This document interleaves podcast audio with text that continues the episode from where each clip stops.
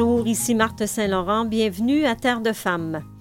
Nous avons traité de sujets fort intéressants et très importants depuis le début de la saison, dont les arnaqueurs, le bitchage, les centres d'hébergement, la violence conjugale. Mais à la base de toutes ces problématiques-là, il y a de la manipulation.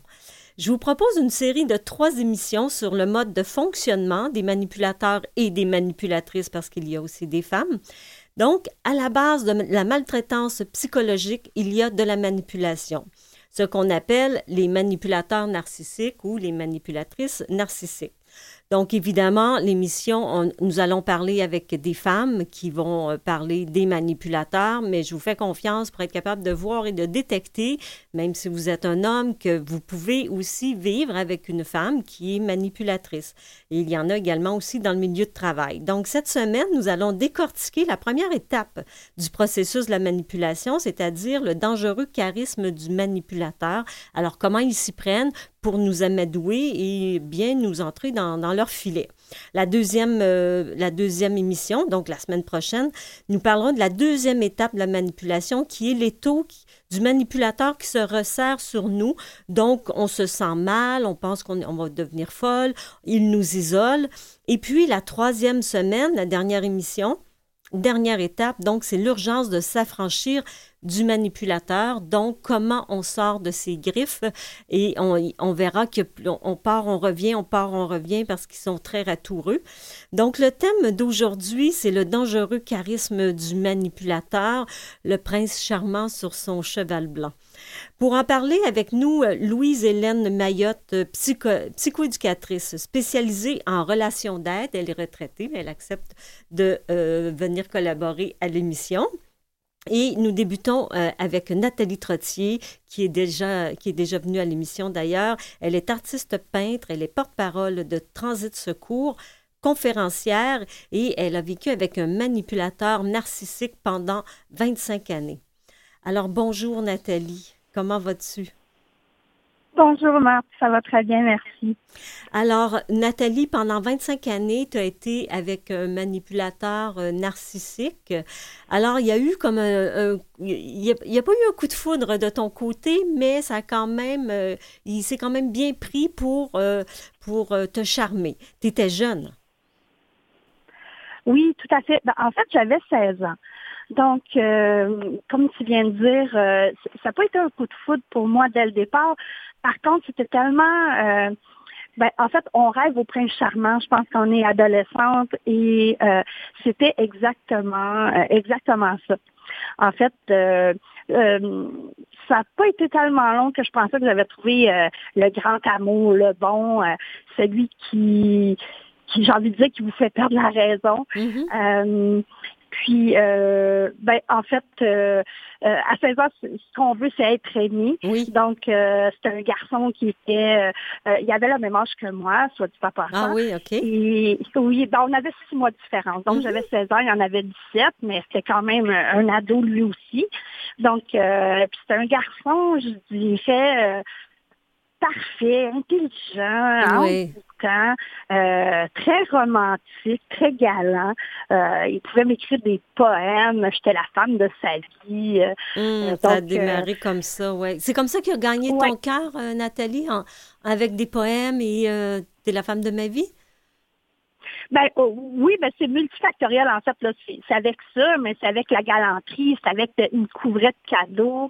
Euh, je me souviens de toujours, il m'avait acheté des billets pour mon groupe euh, euh, rock préféré. Il était venu me chercher en limousine. Tu sais, c'était vraiment...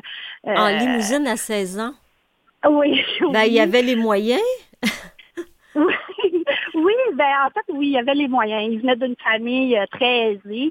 Euh, évidemment, moi, je, venais d'un petit quartier plutôt euh, défavorisé. Donc, c'est tout ce côté-là de charme, puis de euh, je pense d'abondance, hein, d'abondance. Ben, oui, oui, d'abondance. Puis euh, ben, il lâchait pas prise. Hein. Il voulait vraiment me charmer. Puis ça finit que ben ça a fonctionné finalement là. Ouais, c'est ça. Tu t'es, tu t'es laissé, euh, tu t'es laissé en fait charmer. Tu t'es laissé mm-hmm. aussi envahir parce que je pense qu'il était très présent. Il revenait tout le temps à la charge. Oui, oui, tout à fait. Ben, en fait, j'ai fini par être euh, subjuguée et puis Ça a pris combien de temps, Nathalie, entre je suis pas intéressée puis euh, mon Dieu, c'est l'homme de ma vie? Ça a pris combien de temps, euh, cette étape-là? Ben, je te dirais quelques semaines, peut-être un mois et demi, deux mois. Tu sais, c'était pas un coup de foudre en partant, là. Mm-hmm. C'est ça a été, ça, a pris plusieurs semaines. C'est difficile à dire exactement maintenant. Oui, non, mais tu sais, ça aurait pu être des mois ou des années. Non, non, non, c'est en quelques semaines, mais euh, il y avait sorti de la, grosse artillerie, là. Oui, je comprends. Euh, ouais. Limousine, champagne à 16 ans, c'est vrai que c'est impressionnant. Jamais tu as eu l'impression qu'il voulait t'acheter ou euh, tu, trouvais ça comme normal?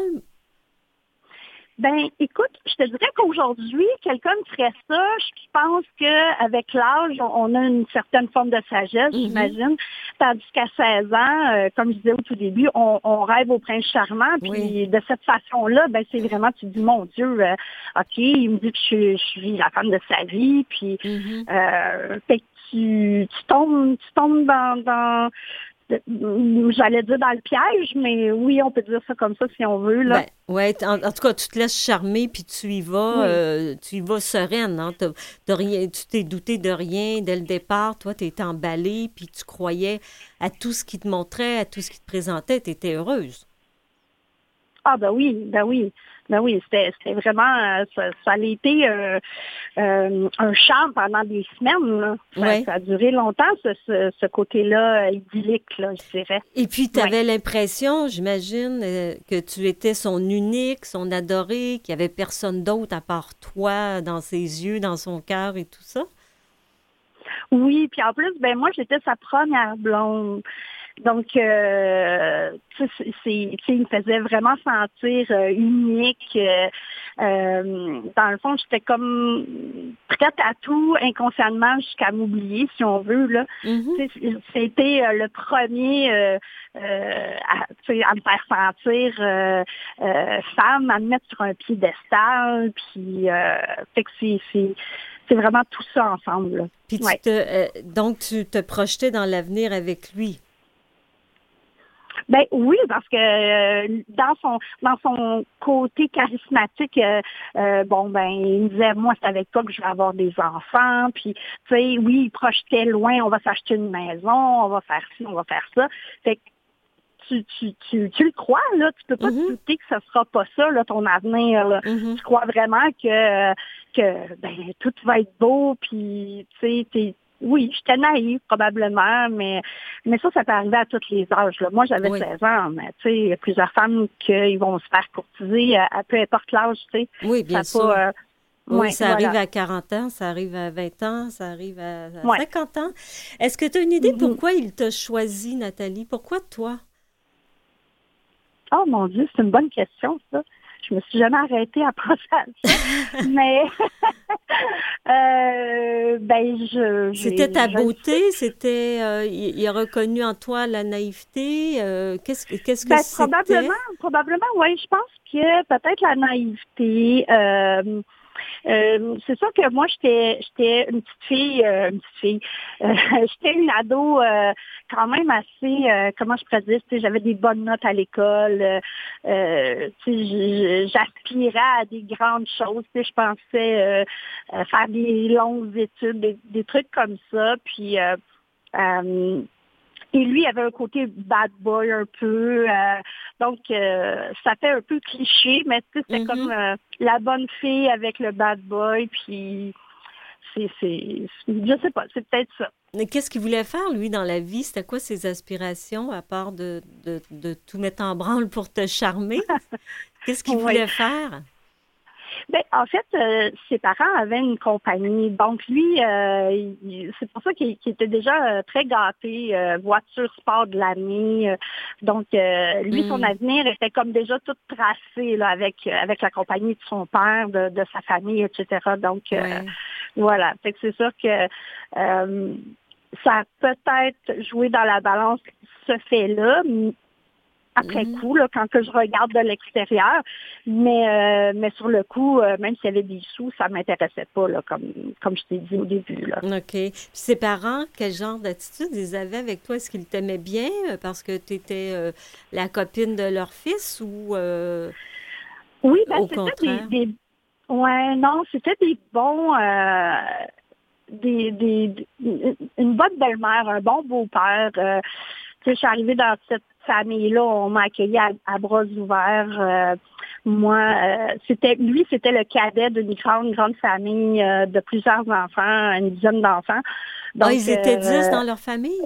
Oh, ben neuf en fait. Il ah, était neuf. Donc euh, oui, puis lui c'est le cadet et euh, c'était comme le, bébé de la famille si on veut. Et puis mais non, ils m'ont accueilli. Euh, j'étais j'étais bien bien, bien accueillie. J'aimais beaucoup j'aimais beaucoup ma belle-mère. C'était une, bonne femme. puis non, je pouvais pas me douter là. Mm-hmm. OK. Écoute, Nathalie, on va arrêter pour quelques instants. On va écouter une mm-hmm. chanson qui s'appelle Grandiose. Puis c'est euh, interprété par Pomme.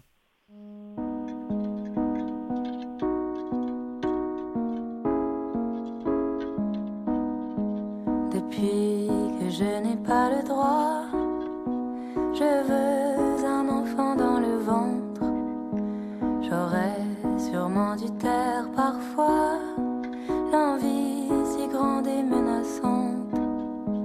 Depuis que mes amis me mentent qu'ils disent que je suis comme les autres.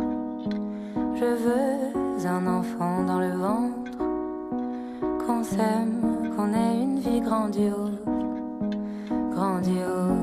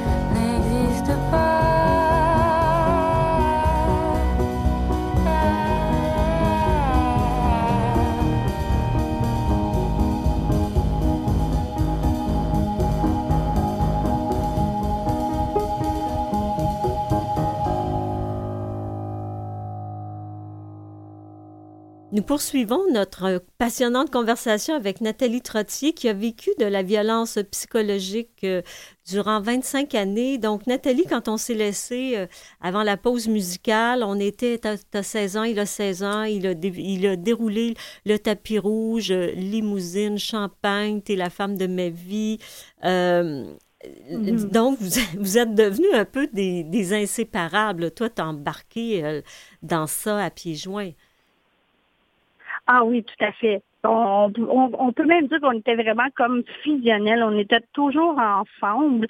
Mm-hmm. euh, et, écoute, c'était fantastique. C'était une personne très charismatique. Euh, euh, en fait, qui affichait une image de supériorité, puis de gentillesse, puis de confiance. Du bon, oui, du bon gars, du bon.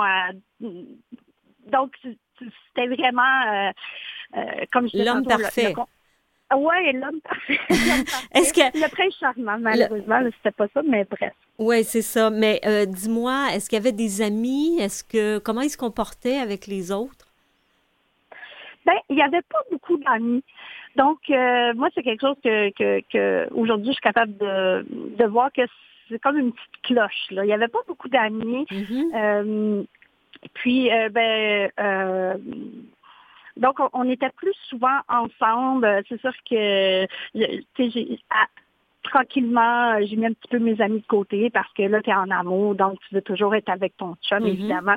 Bien donc, sûr. Euh, ouais, puis. Euh, est-ce qu'il y, est y, avait des commentaires autour de toi, comme de tes amis, euh, qui disaient écoute, tu es tout le temps avec, tu es tout le temps là, tu ne tu nous regardes plus Est-ce qu'il y avait ça de tes parents aussi, dire écoute, Nathalie, c'est bizarre ben, en fait, euh, je te dirais que oui, les amis. Tu sais, à 16 ans, on est très, on, on, on, a beaucoup de nos amis avec nous. C'est comme notre univers, les amis. Puis euh, j'avais une meilleure amie, puis elle, elle me l'avait fait remarquer qu'on se voyait moins, etc. Puis euh, ben, je dis ben c'est normal, parce que maintenant j'ai un chum, qu'on se voit moins, puis tu sais, tu, tu, tu es vraiment dans, dans cette énergie-là d'amour que tu c'est comme s'il y a juste ça d'important à ce moment-là. Donc mm-hmm. oui, on, mes amis me, le rappelaient, mais euh, euh, en fait, je, voulais probablement pas juste, je voulais juste pas l'entendre probablement. Puis combien de temps ça a pris avant que vous alliez habiter ensemble? Ah ben ça s'est fait très rapidement quand même. Euh, je te dirais que l'année suivante, j'avais même pas, j'avais, j'étais même pas majeure, euh, que j'étais déjà en appartement. C'est vrai? Euh, oui. et par la suite, ça, a été rapide dans le sens que, ben, écoute, moi à 23 ans, j'avais déjà mes trois enfants. Donc à 18 à 17 ans, je m'en allais en appartement. À 18 ans, j'étais enceinte. À 19 ans, j'accouchais de mon premier enfant. Puis à 23 ans, j'avais mes trois enfants. OK. Donc, euh, ça c'était très rapide. Ouais, c'est ça. Il y avait comme une espèce d'urgence là euh, qui euh, mm-hmm. que tu n'avais pas le temps. quand on parle d'envahissement. Oui, oui, c'est ça. Et donc, vous avez été en fusion. Ça a duré combien de temps, cette fusion-là? Ben, ça, a duré quand même un, bon moment, mais je te dirais que euh, c'est dommage à dire, mais c'est quand je suis tombée enceinte de mon premier enfant que c'est là que c'est arrivé, euh, que, que cette fusion-là, que ça, ça, comment je pourrais dire, que la violence psychologique est arrivée à ce moment-là. Mais Mm-hmm. Ça a pris quand même une bonne année là, que c'était euh, une année idyllique. Oui. Et est-ce que mm-hmm. son attitude envers toi a changé dans le sens qu'il était moins généreux euh, de cadeaux, de compliments euh, quand tu es, quand es devenue enceinte? Mm, ben oui non. C'est sûr que ça a diminué un peu. il n'y avait pas autant de cadeaux là, comme au tout début quand on essaie de, qu'il essayait de me charmer, on va dire ça comme ça. Euh, mais euh, il y avait quand même des périodes là. Euh, moi, j'ai eu longtemps pendant peut-être deux ans de temps des fleurs à tous les mois. Là, oh oui. oui, il était charmant très longtemps quand même. Puis, euh, puis dans les 25 années, ben, c'est sûr qu'il il ressortait cette carte-là. Là. OK. Puis ça, pour toi, c'est la mm. normalité, ces fleurs-là. Ça devenait euh, quelque chose un peu d'acquis. Tu pensais que, que tout le monde, toutes les femmes recevaient ça, quoi? Ben, je ne sais pas jusqu'à dire que je pensais que toutes les femmes recevaient ça, mais tu sais, je, je voyais ça comme. Euh, Toi, t'es chanceuse. Je suis donc chanceuse. c'est ça. je suis donc chanceuse, exactement, exactement. Ouais. On en, mais en fait, en fait, je, ce que je dis souvent, c'est que euh, il avait un doctorat en manipulation. Là, tu sais. Mm-hmm. oui, euh, c'est ça. Puis après, avec la venue du deuxième enfant, est-ce qu'il y a autre chose qui a changé? Avec la venue du deuxième. Du deuxième, oui. Euh, ben oui, parce que là, les enfants euh, prenaient de, plus en plus de place, puis surtout que euh, mon deuxième enfant est né avec une, une maladie rénale. Donc, c'est sûr que là, il n'était plus le seul à qui je donnais de l'attention et de l'amour. Oui. Comprends? Oui. Donc ça, ça, ça a peut-être changé, ça a changé la donne, on va dire ça. Oui. Puis là, mais toi, avec à la maison avec euh, deux enfants, tu pouvais pas continuer tes études? Euh, tu pouvais pas ben, travailler? Non, c'est ça. Je suis restée à la maison, j'ai mis mes études de côté en me disant ben je vais y retourner plus tard, mais évidemment, euh, euh je suis jamais retournée. Non, je suis pas retournée. ouais. Et lui, qu'est-ce qu'il faisait pendant ce temps-là? Ben lui, il continuait de travailler pour euh, la famille, pour son la compagnie de son père. Euh, donc, euh, c'est ça. Il, gagnait bien sa vie, là, disons. Là, OK. Fait que financièrement, tu n'as jamais manqué de rien? Ben, pas dans les débuts. Ça, serait, ça serait long à tout expliquer, pas dans les débuts. Dans les débuts, ça allait très, très bien monétairement. Par la suite, ça s'est dégradé, là. Oui. Mais pas au début. Au début, ça allait bien de ce côté-là. OK. Puis, toi, tu te sentais. Euh, euh, est-ce que tu sentais que tu t'éloignais de ta famille ou que. Euh, comment tu vivais, en fait, tout le côté, ta vie sociale? Bien, ça, c'est très insidieux. Hein? C'est pas du jour au lendemain qu'on voit plus sa famille. Donc, c'est, ça se fait graduellement. Donc, c'est sûr que dans les premières années, je voyais encore ma famille, je voyais encore mes amis, mais de moins en moins. Euh, puis évidemment, en étant maman aussi jeune, euh, ben, c'est mhm. sûr que j'avais plus autant de, temps libre là, pour. Euh, fait que, je m'en rendais pas nécessairement compte que euh, pour moi, dans ma tête, ben, si je suis une maman, il faut que je m'occupe de mes enfants, puis c'est normal de ne plus avoir autant de temps pour voir ses amis ou sa famille. Ouais. Et toi, c'était quoi le sentiment que tu avais envers lui? Est-ce que c'était de l'amour? Est-ce que c'était de la dépendance? Est-ce que c'était de l'attachement? Qu'est-ce que tu ressentais pour lui à, ce moment-là? Ben, écoute, c'était de l'amour parce que, euh, je veux dire, en amour. Mais dans le fond, aujourd'hui, je suis capable de dire que peut-être que je ne savais pas vraiment c'était quoi l'amour, là. c'est sûr qu'à 16 ans, oui. Oui, c'est ça. Donc, mais c'est sûr que oui, il y avait de l'attachement, puis euh, euh, il y, avait une emprise déjà qui s'installait tranquillement, sournoisement, qui fait que, euh, ben, et puis surtout, ben, de toute façon, n'importe quelle relation amoureuse, ben, on le dit, hein, l'amour aveugle. Donc, si tu es avec un ou une personne euh, euh, manipulatrice, selon moi, ben, c'est doublement, là. Mm-hmm. Est-ce que tu as vu qu'il y avait de la manipulation à un moment donné? Ça a pris combien de temps avant que tu vois que c'était peut-être pas normal, en parenthèse, que tu vivais?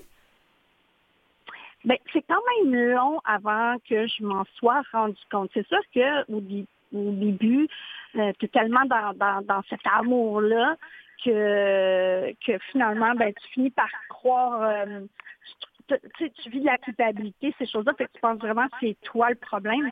Mais, mais en fait, je, je l'aimais tellement que, que je, je pense que je voyais juste ses bons côtés et ses qualités mm-hmm. dans les débuts. Là, C'est, disons, les, premières années. Là, puis tu t'accrochais, tu t'accrochais peut-être à ces débuts-là? Tu revoyais les ben, scènes du début? Oui, oui, oui, c'est sûr, c'est sûr, parce que tu, tu dis, euh, je me disais, il est tellement gentil, tellement fin, tellement tout, que euh, quand il arrivait un épisode X, ben je me disais ça se peut pas, tu peux pas être autant fin puis être une autre personne comme ça. Donc c'est ce qui fait que tu tu rejettes la faute sur toi-même. Mm-hmm. En culpabilisant. Je sais pas si c'est clair ce que je dis. Ben, ça l'est pour moi, mais je pense que ça l'est aussi pour les auditrices et les auditeurs qui ont vécu ou qui vivent ça. Euh, mm-hmm. Donc, ce qui fait qu'on reste, puis qu'on euh, s'accroche ou qu'on se dit, ben non, c'est moi, c'est vraiment les souvenirs des débuts. On se dit, c'est mm-hmm. ça qui, c'est ça qu'il est.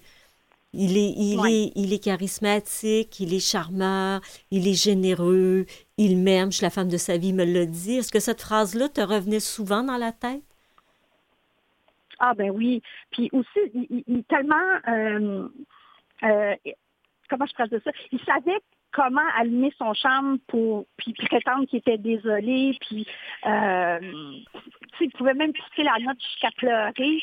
Euh, et, aussi, on était tellement euh, un peu comme je disais, fusionnel, c'est que, il m'avait tout raconté sa vie. Évidemment, moi aussi, j'avais tout raconté ma vie. Mm-hmm. Et euh, on, était donc fait pour être ensemble, tu sais. Oui, oui, vous étiez enfin, vous vous étiez trouvés. Oui, ben oui, c'est ça, oui. Puis sa vie, quand il te la racontait, elle ressemblait à quoi? Est-ce qu'elle était heureuse ou pas? Ben, il victimisait beaucoup, il me racontait beaucoup de, trucs qu'il avait vécu, puis euh, ben, je pense que j'avais déjà une âme de sauveuse, euh, même si j'étais jeune. Et euh, c'est je ne sais pas si c'est pour tous les manipulateurs, manipulatrices qui vont jouer sur la victimisation. Je pense que oui, mais je pense que ce serait une bonne question à poser. Oui, à Louise-Hélène. oui. Donc, euh, OK, je, pensais que tu allais continuer, Nathalie. non, excuse-moi. OK, donc euh, tu dis, bon, moi, je, je, j'avais l'âme d'une sauveuse. Est-ce que, mm-hmm. euh, est-ce que lui acceptait d'être sauvé jusqu'à un certain point? Tu sais, quand tu lui parlais ou qu'il se confiait, est-ce qu'il acceptait tes commentaires? Est-ce qu'il acceptait ton amour? Ben, c'est sûr qu'il que, acceptait mon amour, mais dans le sens qu'une personne narcissique, tu sais, il aime ça se faire flatter dans, dans, dans le bon sens du poil, comme on dit, c'est dans l'expression. Euh, et, euh, et ben, c'est sûr que quand tu es en amour, tu es, porté à, le, à mettre la personne vraiment euh, euh, ben, encore une fois sur un piédestal, puis à penser que c'est vraiment euh, l'homme de ta vie. Et euh, est-ce qu'il acceptait? Il fallait toujours qu'il ait raison, on va dire ça comme ça. Je peux apporter mon, mon opinion, mais il fallait mm. toujours que ce soit lui qui ait le dernier mot. Là, de, de toute façon, oui. Oui, de toute façon. Oui, c'est ça. Ouais. Ben. C'est sûr que euh, à cet âge-là, j'avais pas énormément de confiance en moi-même. Mm-hmm. Euh, est-ce que j'étais dépendante affective? Peut-être. Je pourrais dire que oui, à cet âge-là, je l'étais. Mm-hmm. Je l'étais un certain temps. Euh, mais euh, faut pas dire, euh, faut pas penser que euh, c'est que, les personnes qui vivent avec, une personne narcissique, que c'est toutes des personnes qui, sont dépendantes affectives. Je penserais pas. Nathalie, on, doit se laisser sur ça. Je suis vraiment désolée. Écoute, on revient la semaine prochaine et puis là, on va voir comment la lune de miel se change en lune de fiel. Merci infiniment, Nathalie. Ben, merci à toi. Bonne fin de journée. Merci. Vous écoutez Terre de femmes avec Marthe Saint-Laurent. Vous pouvez écouter nos émissions sur le site internet de Canalem sur vuesetvoix.com et en balado. Je rappelle le thème d'aujourd'hui, c'est le dangereux charisme du manipulateur, le prince charmant sur son cheval blanc. Alors en deuxième partie de l'émission, euh, je suis en compagnie de Louise-Hélène Mayotte, euh, psychoéducatrice spécialisée en relations d'aide. Bonjour Louise-Hélène, comment allez-vous? Ça va très bien, Marthe. Bienvenue à Terre de Femmes. Merci d'avoir accepté notre invitation. Euh, malgré que vous soyez à la retraite, hein, c'est gentil. oui. Merci de m'avoir invité vraiment. là. Euh. Euh, c'est un plaisir. Il faut, faut aider les gens à comprendre comment, comment ça fonctionne, la manipulation. Alors, le mode d'emploi, le, comment, comment, comment ils s'y prennent? Est-ce que le, le, le processus est le même pour tous les manipulateurs et manipulatrices? Je dirais que oui, euh, mais particulièrement là euh, au niveau de la violence conjugale, euh, comme disait Nathalie, il, a passé, il est passé maître là-dedans. Hein. il a son certificat par rapport à la violence, par rapport au contrôle, par rapport à ben, le paraître. Le paraître est très, très important chez le manipulateur en violence conjugale. Alors oui, quand on arrive dans la fameuse lune de miel, tout est beau, tout est... Hein, c'est trop beau pour être vrai. Mm-hmm. Alors euh, oui, notre cœur s'emballe, on se présente euh, sous notre meilleur jour, on, veut plaire. Oui. C'est toujours euh, cette situation-là. On, veut se montrer aimant et aimable et mm-hmm. c'est important là, la relation qu'elle se développe harmonieusement. Alors moi, je pourrais vous dire à ce moment-là qu'au niveau de la victime, euh, la victime, elle, elle se présente avec toute son authenticité. Oui. Elle pense être aimée pour qui elle est. Mm-hmm. Alors, elle est dans son être. Oui. Euh, elle se pense aimée pour ses valeurs de cœur, sa sensibilité, sa générosité, euh, sa liberté, sa liberté d'être qui elle est. Oui. Et ça, ça les attire. Hein? Je pense les, les femmes, justement, qui sont bien dans leur peau, qui sont heureuses, ça, ça les attire. Ben, en fait, n'importe quelle relation, quand on tombe en amour avec la personne, on tombe en amour avec la, la, la, la personne dans toute sa liberté. Mm-hmm. Mais eux ne sont pas, euh, ne sont pas libres ou euh, ne sont pas eux-mêmes. C'est que le, le, l'agresseur, lui, le manipulateur, va arriver avec le paraître. OK, uniquement. C'est pour ça. C'est pour ça que lui, avec l'argent, il achetait aussi Nathalie, euh, les fleurs et il est dans la démesure. Il est dans ah, la démesure, il est dans le paraître, il faut qu'il paraisse bien mhm. et il euh, faut qu'il se montre généreux aussi. Si c'est ça qu'il sent que ça peut euh, l'aider à avoir euh, sa proie, mhm. il, va se montrer dans la générosité. C'est quand même une personne humaine. Là. Oui. Et, comment il est choisi? Est-ce que c'est toujours le même type de, de femme qui choisit? Euh, moi, je dirais que c'est, il va aller chercher, oui, la bonne personne, euh, généreuse, qui va être aussi dans l'écoute, qui va avoir particulièrement la caractéristique du sauveur. Ah oui. Oui, ça, Nathalie l'a soulevé. Hein? Voilà. Il faut qu'on ait une âme de sauveur pour que euh, pour les attirer. C'est ça, ils nous flairent, en fait. Oui. Puis ce qu'ils vont chercher aussi, c'est est-ce que euh, la femme est incapable de dire non ou de s'affirmer, ou elle va délaisser ses besoins au profit de, mhm. de lui. Oui. Alors, c'est important pour lui que la femme réponde à ses besoins. Il ne faut pas perdre de vue qu'on a un narcissique. Oui, exactement. Alors, le narcissique, il est centré sur ses besoins. Mhm. Alors, est-ce que cette femme-là qui est en avant de moi, répond à mes besoins? Est-ce qu'elle va délaisser ses besoins à mon profit à moi, quand mhm. moi je le veux? OK. Et est-ce que les manipulateurs, euh, Louise-Hélène, sont tous euh, pervers et narcissiques? Parce qu'on associe ces trois mots-là souvent. On dit le manipulateur pervers narcissique. Est-ce que c'est le cas où on peut être seulement manipulateur ou seulement pervers ou seulement narcissique? Ou euh, comment ça comment ça ben, fonctionne? En violence euh, conjugale, je vous dirais que on a euh, des narcissiques. Oui. Manipulateurs narcissiques et manipulateurs narcissiques pervers. D'accord. Et la différence, la perversion, vous l'associez à la perversion, c'est euh, manque de sentiment envers la victime. Vraiment, euh, elle peut souffrir, puis il va en, il va en, en rire, ben, se moquer, en, rire, en jouir peut-être même. Même? Oui, oui. Et qu'est-ce qu'il fait? Parce que euh, à un moment donné, vous me disiez, à l'âge de 4 ans, tout le monde manipule. On est l'enfant est manipulateur à 4 ans. Oui, en fait, ben, c'est pas moi qui l'a dit. C'est euh, j'avais assisté à une conférence à un moment donné avec euh, Isabelle Nazaraga. C'est oui.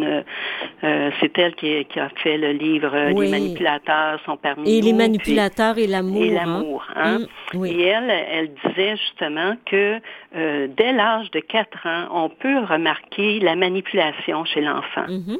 Alors l'enfant, euh, n'importe quel enfant commence oui, pour vouloir, euh, pour avoir ce qu'il veut, il peut utiliser la manipulation. Ça ne veut pas dire qu'il va être un, manipulateur violent, puis, mais mm-hmm. tout le monde, on passe par cette étape-là aussi. Qu'est-ce qui fait qu'il y en a qui restent accrochés et qui deviennent dangereux? Moi, je dirais que c'est euh, l'exemple OK. C'est, la violence, c'est un comportement qui est appris. On ne naît pas violent. On peut naître avec un tempérament plus fort, puis on, peut avoir un enfant qui peut être colérique, mais si l'enfant est grandi dans un milieu où il y a de l'harmonie, si euh, on lui offre des, outils pour euh, libérer cette colère-là, autre que par la violence, autre que par la destruction, euh, l'enfant n'a pas l'exemple à ce moment-là. Mm-hmm. Il voit l'exemple que tu peux parler, tu peux dessiner, tu peux, euh, euh, mais, mais pas violenter, pas détruire. Donc, canaliser autrement. Est-ce que euh, je vous suis bien si je dis que possiblement un des deux parents est manipulateur? Bien, un des deux parents est plus contrôlant, plus, euh, oui, peu, peu, euh, les sauts d'humeur. Il y en a qui disent, ah, moi, mon père était très autoritaire. Moi, euh, mon, mon, mon père était euh, soupe au lait. Mm-hmm. Tu sais, c'est des termes qu'on entend. Et euh, ça, c'est, ça, ça nous amène sur des pistes parfois de violence, justement. Oui. Et elle disait aussi, ce qui est fort intéressant, c'est que euh, il, au début, il se livre, il raconte son passé, et souvent son passé, c'est un passé de victime. Est-ce que ça, c'est général? Oui. Oui? Parce qu'il attire le, le, il attire euh, le côté sauveur. Oui, en nous. Oui. Et euh, à la grande, grande question, parce que là aussi, je veux préciser que, parce que vous parlez souvent de violence conjugale, là, pour les gens qui nous écoutent, les femmes, les hommes, euh, c'est important que c'est pas juste, c'est pas euh, seulement la violence physique, et c'est pas de ça qu'on parle, mais la violence physique vient après la violence psychologique. Donc, la violence, en fait, dans la relation, ce qu'on observe, c'est que euh, il va y avoir au début de la, de la violence verbale et psychologique. Mhm. Et dès, dès, la lune de miel, dès la lune de miel, euh, quand la personne euh, est en alerte, hein, les fameuses petites cloches, là, oui, oui. On peut voir que il y a déjà des petites sautes d'humeur, il y a déjà des, des moments d'impatience. et il peut y avoir la critique facile. Alors oui, il va, il va faire un compliment à la à sa à son amoureuse, oui. Mais ça prendra pas de temps qu'il va lui dire, moi, mais euh, tu sais là, pourquoi tu t'habilles de cette façon-là? Pourquoi mm-hmm. tu, tu, portes ces, ces boucles d'oreilles là le maquillage, je trouve que tu sais, t'en mets beaucoup. Tu sais, déjà, il commence à vouloir changer l'autre. Oui, c'est un petit signe, ça. Oui, Mm. Et, déjà, il commence à vouloir la contrôler dans ses habillements, euh, dans, dans, sa nourriture. Tu vas aller au restaurant, il va choisir pour toi. Ah oui, OK. Hein, il va dire, euh, euh, ben, il va donner le menu, puis bon, ben, ok, regarde, choisis. Puis là, le, serveur va arriver, puis là, il va dire, ben là, madame, on va prendre telle affaire, telle affaire. Tu alors, déjà, il prend les décisions. Et ça, ça peut être vu par la victime comme euh, ah ben, c'est justement euh, quand, quand euh, tout à l'heure Nathalie, elle parlait de l'image de supériorité. Euh, c'est un décideur. Alors, c'est agréable. L'homme décide à sa place. Donc, ça peut être intéressant pour quelqu'un qui n'aime pas prendre des décisions mm-hmm. dans sa vie, ben, de se laisser porter par ça. Oui, Nathalie aussi parlait du fameux prince charmant. Le fameux prince charmant qui lui apporte tout. Oui. Hein? Euh, d'une façon démesurée. Mhm. Alors, euh, c'est facile de se laisser porter par ça parce que euh, la vie devient plus légère à ce moment-là. Oui, on peut se, on peut se reposer. Une question un peu une incontournable. Sont-ils conscients? De ce qu'ils nous font vivre ou de, de ce qu'ils font ou du euh, du charisme, en fait, qu'ils ont pour, euh, pour charmer, pour attirer? Est-ce que c'est conscient ou c'est comme dans leur nature? Euh, je dirais que oui, parce que le but est toujours intéressé dans le sens de est-ce qu'elle elle va répondre à mes besoins? Mm-hmm. Donc, ils sont conscients. Oui. OK. Parce qu'il y a plein de gens qui disent Ah non, il s'en aperçoit pas, il n'est pas conscient. Donc, pour ben, vous, ils sont en pleine conscience.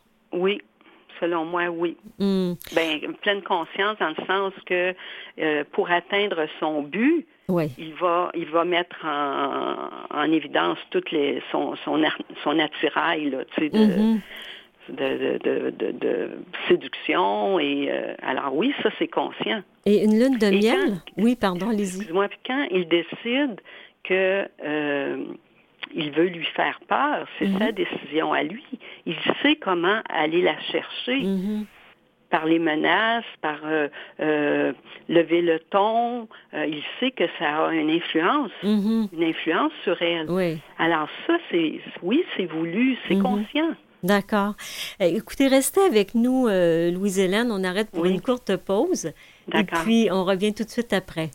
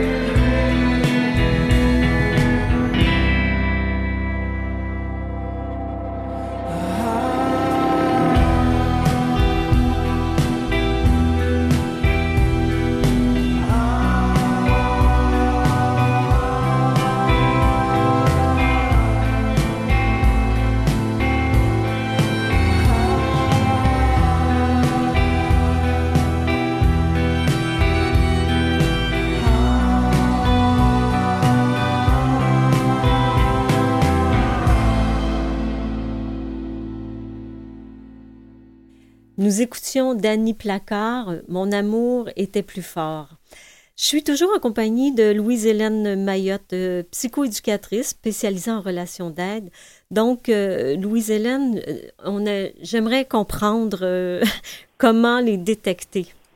Oui. Parce qu'on se sent, on se sent coupable, on se dit, voyons, je suis est-ce que je suis aussi, comment je pourrais dire, euh, inconsciente ou est-ce qu'il y a une façon de les détecter? Euh, moi, je dis souvent de mettre, euh, mettre euh, ce qu'il dit sur pause et de le regarder agir. Oui. Il faut vraiment tomber dans le sens de l'observation. Mhm. Est-ce que son discours va avec son comportement? OK. Est-ce que euh, il se dit euh, être un homme euh, patient, galant. Est-ce que dans la réalité, est-ce qu'il va dans ce sens-là? Comment agit-il au niveau de son entourage, avec son entourage? Tout à l'heure, Nathalie disait qu'il n'avait pas beaucoup d'amis. Oui. Ça, c'est un indice. Ah oui, vraiment? Ça, ça parle. Ça parle déjà. Et- Parce que euh, pourquoi qu'il n'a pas d'amis? Parce qu'il ne peut pas les contrôler? Il peut pas toujours les contrôler, puis euh, il, il peut se faire euh, remettre en question aussi peut-être. Mhm. Donc, Alors, c'est un homme qui, est- qui est souvent, ben, je dis un homme, en fait, Oui, c'est un agresseur parce qu'il y en a aussi chez les femmes. oui, bien mais c'est des, des, des personnes introverties, OK. souvent, et qui ne parleront pas beaucoup d'eux. Au début, oui, par contre. Au, Au début, des relations, oui. ils se livrent. hein. Oui, mais après, ça se referme. Mhm. Et il se livre pour que euh, sa victime se livre aussi, j'imagine. Oui, Donc, oui. OK. Donc, il donne l'exemple. euh, il va fouiller comme ça dans la vie de l'autre. Et puis là, j'en- j'entends des questions du genre, oui, mais quand on, on rencontre quelqu'un, puis qu'on est, qu'on pense qu'on est en amour, puis il est gentil, comment faire la différence entre quelqu'un qui est gentil et quelqu'un qui manipule? Euh, parce que ça aurait pu aussi être la gentillesse, euh, le copain de Nathalie euh, au début, de dire euh, écoute, euh, t'es belle et tout ça. Il y a quand même un côté euh, normal de charme Oui, en début de Oui. relation. Comment on fait la différence? oui. Bien, moi, je dirais, est-ce que je me sens entendue dans mes besoins? Mhm. Est-ce que quand je lui parle de, de mettons, d'une sortie entre amis, Oui. OK? Euh, j'ai des amis de filles et euh, je- j'aimerais sortir un soir avec ces, ces personnes-là. Comment est-ce que lui reçoit ça? OK, oui. Est-ce qu'il va commencer à, à bouder? Parce Mhm. que la bouderie, c'est un signe souvent. Euh, ben, en fait, ça, ça fait partie des petites cloches. Ça ne veut pas dire qu'ils sont tous euh, violents Non. à ce moment-là, mais, mais c'est des, c'est des indices. La bouderie, est-ce Mhm. qu'il me boude? Puis combien de temps qu'il va, qu'il va me bouder? oui. Euh, est-ce qu'il va me rendre coupable? Mhm. Ah oui. Euh, c'est ça, t'aimes mieux mes amis, euh, t'aimes mieux tes amis que, que de rester avec moi en soirée. Mhm. Alors, dans un équilibre, une personne qui est en équilibre, elle va dire, ben oui, vas-y avec tes amis, puis Mhm. euh, euh, aie du plaisir, puis à- au retour, ben ça va être euh, comment ça a été ta soirée, une simple curiosité. Mhm. Mais quand ça devient encore là un interrogatoire en ligne, Oui. qui qui était là, de quoi vous avez parlé, Mhm. Comment ça se fait que telle personne était là? Tu me tu m'en avais pas parlé que cette personne-là serait, serait là. Hein? Euh, Tu sais, Ah là, ça devient Uh-huh. exagéré. C'est encore dans la démesure. Oui. Alors ça, ça n'est un autre indice. Et tantôt aussi, Nathalie parlait de la présence. Ils sont toujours là. On se tourne, il est là. on- euh, Donc, et ça devient. Ouais. Puis là, ça devient de L'envahissement. Oui. Et pourquoi c'est comme ça? Parce qu'ils veulent pas qu'on réfléchisse? Euh, en fait, ce sont des personnes très insécures. Alors, quand on est insécure, ce qu'on va faire, c'est qu'on va essayer de, de euh, contrôler tout, tout notre entourage pour qu'il n'y ait pas de place à l'improvisation. Oui. Parce que l'improvisation, euh, l'imprévu, euh, ça, ça rend insécure. Oui. Alors, c'est pour ça, c'est une façon encore de, de contrôler, euh, être toujours présent. Comme ça, il n'y a, y a aucune information sur la, sur la victime qui lui échappe. Oui. Et comment Oui. on fait pour savoir si c'est de l'amour qui, Oh, qui Dieu. pour nous? Euh, Il y, a- il y en a un amour. Y a en fait, y y il y a une attirance. Par contre, comme euh, je disais, je pense au début, c'est que on n'est pas sur la même longueur d'onde. Mhm. Oui. La victime, elle est là dans son être, dans Oui. sa sensibilité, alors que lui, il va être centré sur ses besoins. Alors, il va penser, bon, cette personne-là que j'ai en avant de moi, est-ce que c'est une personne qui répond à mes besoins? Oui. Est-ce qu'elle elle- est-ce qu'elle se laisse facilement euh, laisse facilement tomber ses besoins à mes à mon profit à moi? Mhm. Oui. Alors, tout se ramène à lui. Et quand elle répond à tous ses besoins, ben c'est certain c'est un amour possessif. Oui, c'est ça. Il y a Et- toujours de la possession en quelque part. Oui, oui, elle devient sa chose à lui. Mhm. Et euh, quand il lui, il lui demande l'exclusivité, Oui. La fusion, la fameuse fusion? la fameuse fusion, Oui, alors l'exclusivité, c'est tu me dis tout, oui. tu fais tout pour moi. Mhm. C'est, euh, euh, comment dirais-je, euh, en fait, l'exclusivité, c'est que tu n'as plus le droit d'aller ailleurs, tu n'as plus le droit d'être libre, Oui. de faire ce que tu veux. Mhm. Et est-ce qu'il choisit des femmes qui sont, qui sont dans des moments de faiblesse euh, dans leur vie? Euh, on- tantôt, vous disiez, oui, il Plus choisit vulnérable. plus vulnérable. Oui, plus vulnérable, effectivement. Ça peut être un moment où euh, euh, la, la victime vient de se séparer, où la victime euh, connaît une, une perte importante, un deuil, vit un deuil. Oui, ça peut être à ce niveau-là. Il va arriver, puis euh, il va se montrer justement comme le, le fameux cave- euh, cavalier, là, Oui. euh, servant. Puis, Oui. euh, Oui. Donc, on va rapidement euh, tomber dans... ce- Est-ce qu'on peut se faire avoir plus qu'une fois par un manipulateur? oui, oui. Et, et pourquoi? On n'apprend pas ou ils ont des techniques différentes? Ben en fait, euh, ce qui arrive, c'est qu'on est dans le cercle, le, le- le cycle de la violence.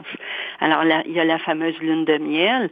euh, Qui dure à peu près combien de temps, euh, Il n'y a, pas- a de, il y a pas de temps comme tel. Euh, en, en moyenne, c'est peut-être trois mois, je dirais là. Ah, seulement? Oui.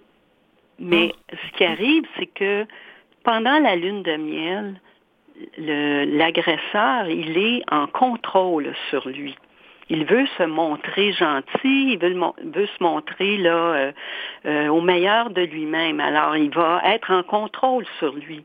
Mais pendant ce temps-là, il vit des frustrations parce que la victime, elle, elle va se montrer aussi, elle va être capable de dire non de temps en temps. Et le non, pour lui, c'est difficile à absorber. Ah Parce oui, que, oui, il y a de la difficulté à accepter un non. Il faut toujours que ça aille dans le sens de ses besoins à lui. Mhm. Alors, quand la victime s'affirme et dit non, à ce moment-là, ça veut dire qu'il ne peut pas obtenir ce qu'il veut d'elle. OK. Alors oui, ça, ça engendre de la frustration, de la colère, qui au début, il ne la montrera pas nécessairement, mais il va peut-être justement en laisser glisser dans le sens de Ah euh, oui, mais là, regarde comment tu es habillé, ou euh, tu sais, des, des, des petites euh, euh, des, des petites remarques blessantes, je dirais. Oui. Et, et- et tout ça, à un moment donné, tout le temps qui, qui se contrôle, à un moment donné, il, il vient que euh, il y a- il y a le, le- le climat là où euh, euh, il va y avoir de la frustration, Mhm. une- un climat de tension qui va s'installer.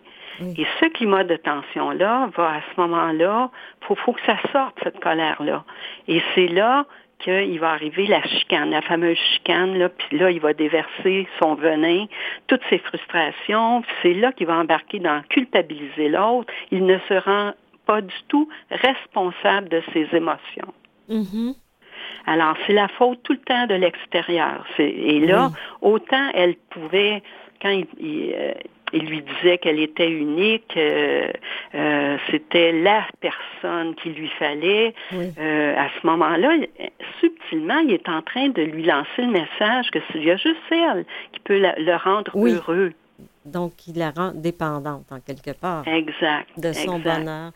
Et on doit terminer sur ça, euh, Louise-Hélène. On continue la semaine prochaine. D'accord. Alors, le chevalier euh, va- ne sera plus sur son cheval blanc.